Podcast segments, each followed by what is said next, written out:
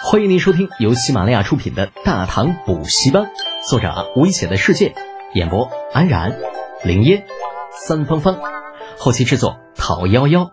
感谢订阅。第六百七十二集，海陆并进。在渊改苏文谋划支援的同时，任城王李道宗也正带着兵马向高句丽方向驰来。李靖率领的十万大军是从大唐边境杀出，沿东北侧进发；而李道宗率领的兵马则是沿海路七袭，绕过新罗百济，往高句丽腹地而去，两翼齐进。这些个帆船不同于普通战船，也是有着人工驱动的能力，所以行军的速度并不慢。经过多日时间，可算是接近朝鲜半岛了。在出兵之前，李道宗便得到了此处地图。这朝鲜半岛啊，不止高句丽一国，同样还有百济和新罗。而更巧合的是，这两国与高句丽结为死敌，因为这两小国实力远不如高句丽，虽然能够勉强支撑维持下来，却是受到诸多打压，日子过得并不怎么好。这显然也是可以利用这一点的。李道宗很快想通其前关节。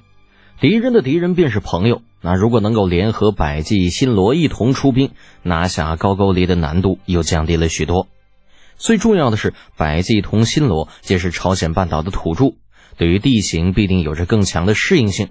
那到时候必然能够发挥到意想不到的效果。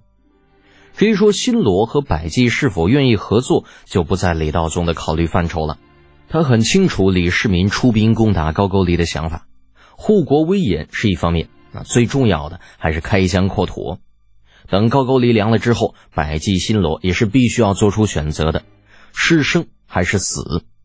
以他们的势力，恐怕李道宗此刻率领的大军都是能够战而胜之的。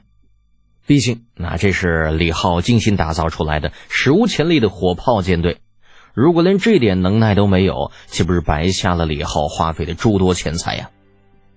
百济之都。巨拔城，福玉章坐在王位之上，新任大将鬼氏福信正在殿前禀报前线战事。啊原本高句丽正派兵攻打百济呢，而如今却突然撤离了。对于百济王室而言，这本就是不可思议之事。毕竟高句丽强压之下，百济只能勉强支撑，而如今却又突然撤离，未免让人难以置信。虎王福玉章眉头微皱，显得很是疑惑。如今高句丽究竟是何情况？为何好端端的突然撤军？难不成其实另有图谋？因为不知道高句丽究竟意欲何为，啊，百济王难免会多想一些。若是其之所以撤兵乃是别有用心，那他们就必须要提高警惕了。对于此事，鬼师附近显然已经派人去探查过消息，便是向百济王拱手道：“启禀大王，微臣已经派人去探查过消息了。”似乎是高句丽西境出了些问题，百济王一愣，有些惊讶：“西境出了问题，难不成是大唐对高句丽用兵了？若真是这样，我百济又该何去何从呢？”其实，在去年那李浩炮击悲沙城的时候，福玉章就想过，大唐迟早要和高句丽打上一场。啊，作为一国之君，呃，福玉章显然也是有自己考虑的。他们如果和新罗联合，其实勉强能够与高句丽一战的，但是面对自古以来强横的中原王朝，他们却是没有半分把握。如果这中原王朝真的出兵，那拿下高句丽之后，恐怕百济也是逃脱不了。这个时候，他们就必须做出自己的选择了。百济同高句丽也是死敌，自然不会在此刻选择联合。在百济王福玉章的想法当中，还巴不得高句丽被大唐给灭掉。方解其心头大恨。想到这里，百济王多少有些无奈，自己实力不够，便只能任人拿捏。那无论是高句丽还是中原王朝，都不是他们能够对抗的。是以，百济王微微点头，向鬼师复信道：“也罢，此事便暂且如此。鬼师将军，派人严密注意边境情况，千万不能给高句丽可乘之机。